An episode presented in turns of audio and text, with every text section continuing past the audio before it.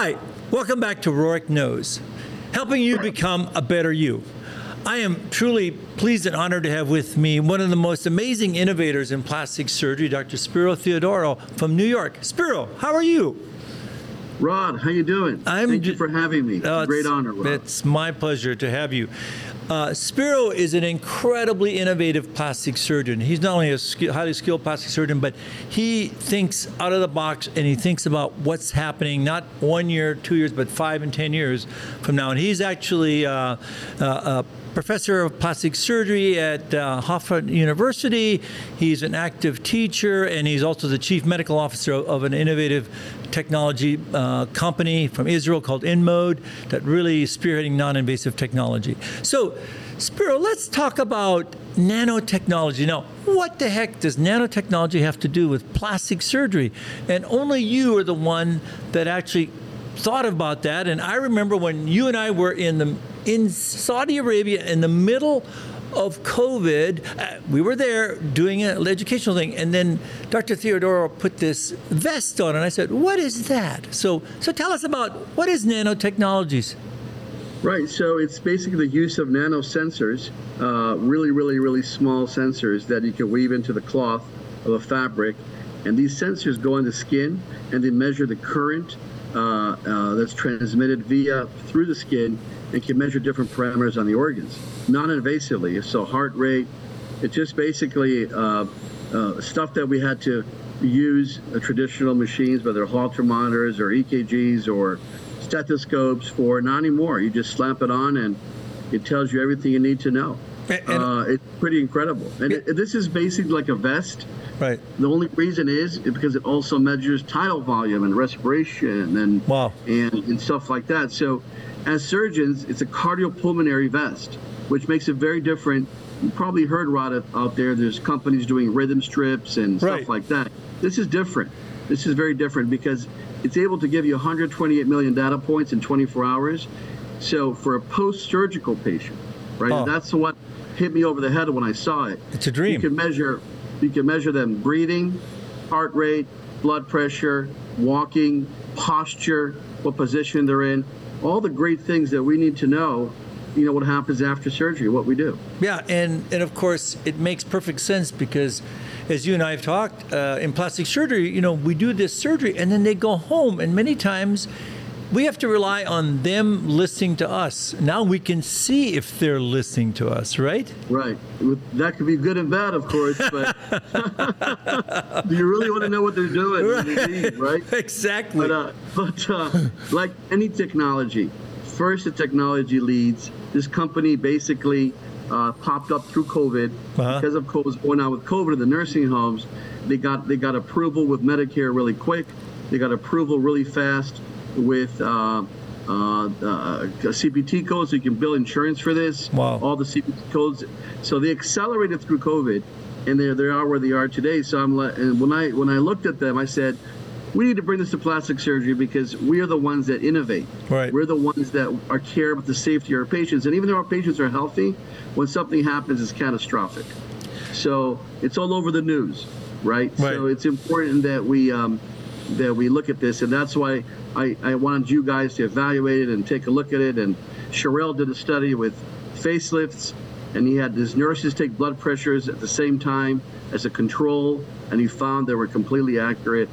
Uh, and I know you've played around Yep. with it, Rod, as well. Right. So I think the future of post-discharge surgery, we innovate in surgery, we innovate it, make minimally invasive, we bring it to the office. It's only natural we also figure out how to keep these patients even safer. Right. No, no, I agree. And and you also did a pilot study where you you did it in patients with body contouring, and you know there are certain body contouring Right. procedures that you really are not supposed to stay laying on your bottom. And Right. we found out that the patients didn't listen, right?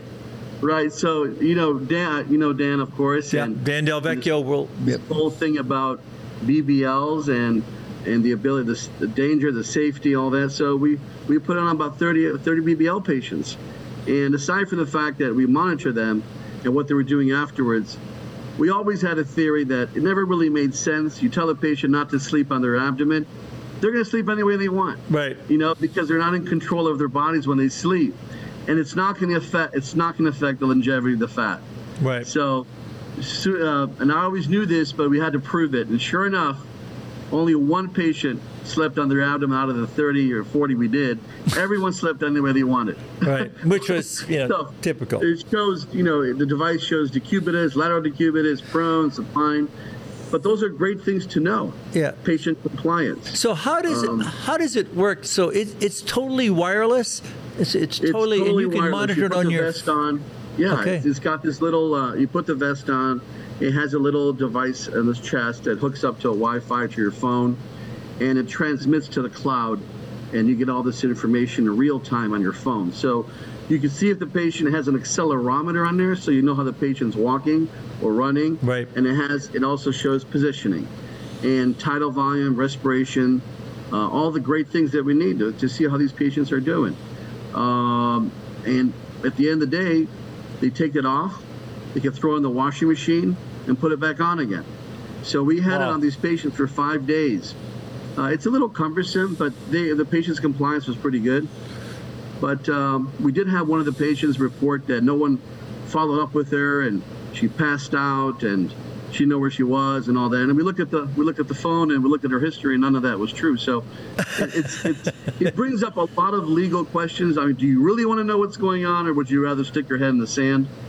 But at the end of the day, like all technology, it raises, it gives us information, and then there, of course the lawyers are Yeah. excuse me, the lawyers follow and try to figure it out, how to screw it up. But the truth is, this has huge implications on post-discharge care, on tummy tucks, on uh, ambulation, of course, and all these other things that we know. Right. And also, not only is it, it sounds like it's a lot safer, but also it's more cost effective. I mean, this not only it can be extrapolated to regular care and, and elder care, right? I mean, because so many times, you know, like, you know, my father in law would give him this thing to wear, but he never wears it. And, you know, if they could just have this little vest on or something, we'd know exactly how they're doing. This company started as a CHF monitoring device. Really? That's what it's for. Cardiac and CHF, that's where they come from. That's where all their studies and they published an article in Nature. Um, Wow. But, you know, we're not, we're pretty simplistic as surgeons. We like simple things. So we're like, hey, can this patient make sure this patient's ambulating, not getting a DVT or blood clot? So we simplified it for the for the phone device to see the basic things that we need as surgeons uh, versus all the CHF parameters, which it does, by the way. Yeah. It can measure aortic pressures non-invasively. Wow. It's like having a Swan-Ganz, and but you don't need all the information, of course, as a surgeon, at least a plastic surgeon with healthy patients at cosmetic, but but exci- exciting stuff. It's it's part of a group called Emerging Technologies. Yep. And it's going to be the future of wearable health devices. Right. So where what's the downside of doing this? I mean, I mean, right now on our iPhone, I can I know uh, what my heart rate is and a few other things, but not not anywhere near like this. So, what's the downside of having this information about yourself, your loved ones, and also your patients? I mean, I would Right. put, I would put this on every one of my patients that goes home. Right, right. Uh, that's a two-point question. Believe it or not, the majority, for example, the uh, glucose monitoring device, Right. uh, the majority of the people buying it nowadays are healthy people. really? That's the trend. It's a Peloton phenomenon. So, so if you wanted to put this on and go jogging, and this obviously works for professional athletes, for military purposes, for Right. NFL teams, right?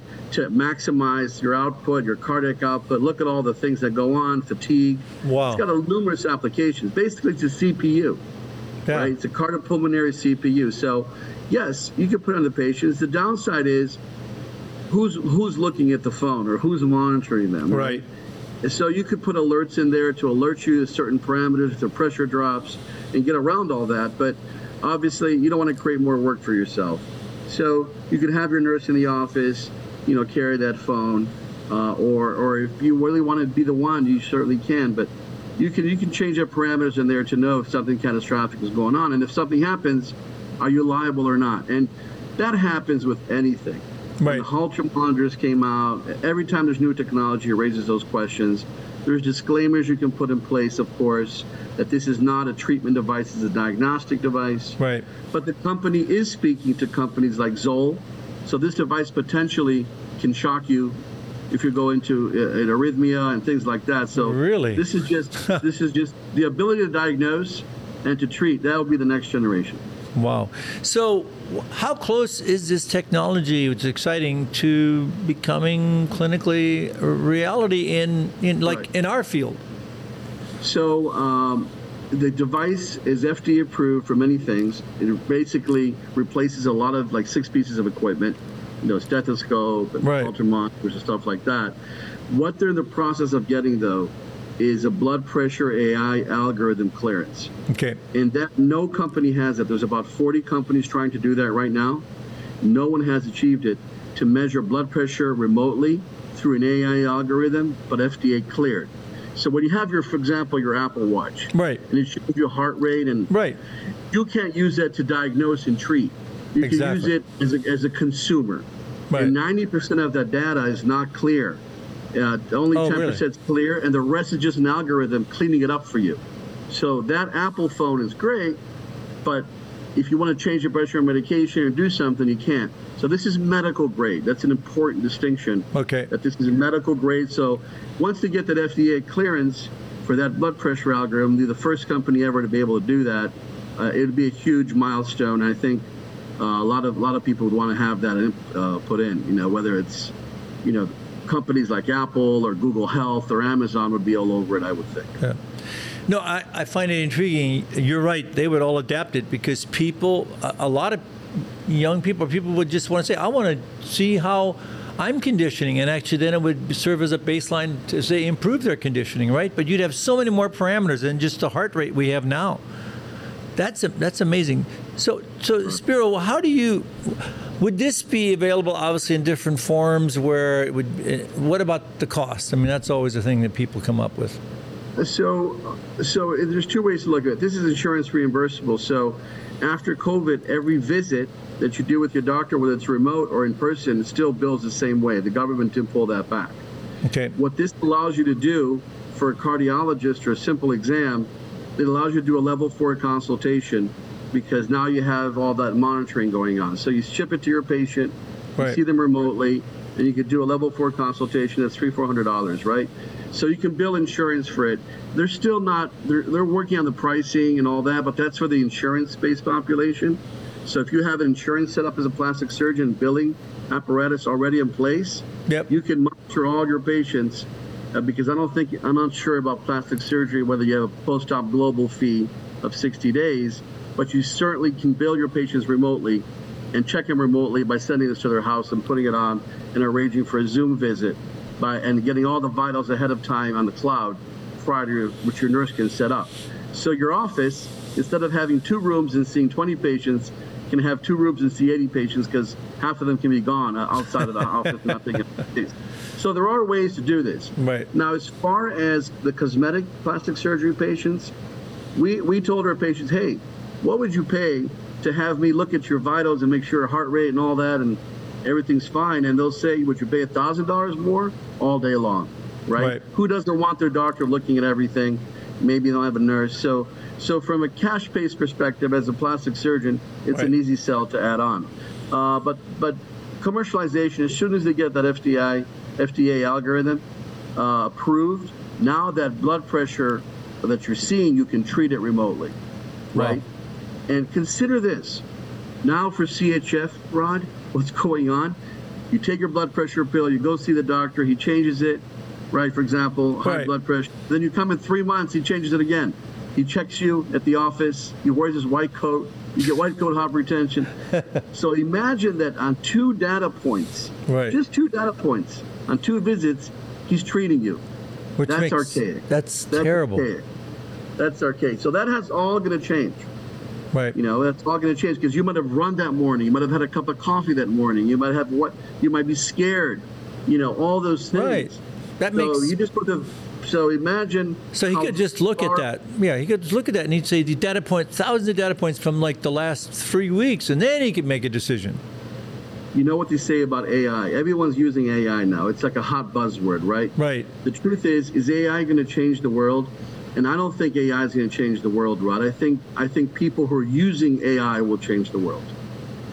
Yep, that makes sense. That makes sense. And also, I think that sounds like better better medical care too, because you're right. If, you know, if I could see the drainage output from something not just that day, from the whole week, I'll know exactly what to do, uh, whether it's a tummy tuck or something. So, so amazing. So what what what do you think is next? So y- you envision this in the next couple years, or when? Uh, I'm when- hoping. I'm hoping by you know late next year it'll be a product that's being sold out there. You know. Wow. Um, but uh, we don't. We don't. We have the, the company has a lot of interest from from from you know companies that are want to enter the healthcare space, whether it's the Amazons of the world or it's digital health.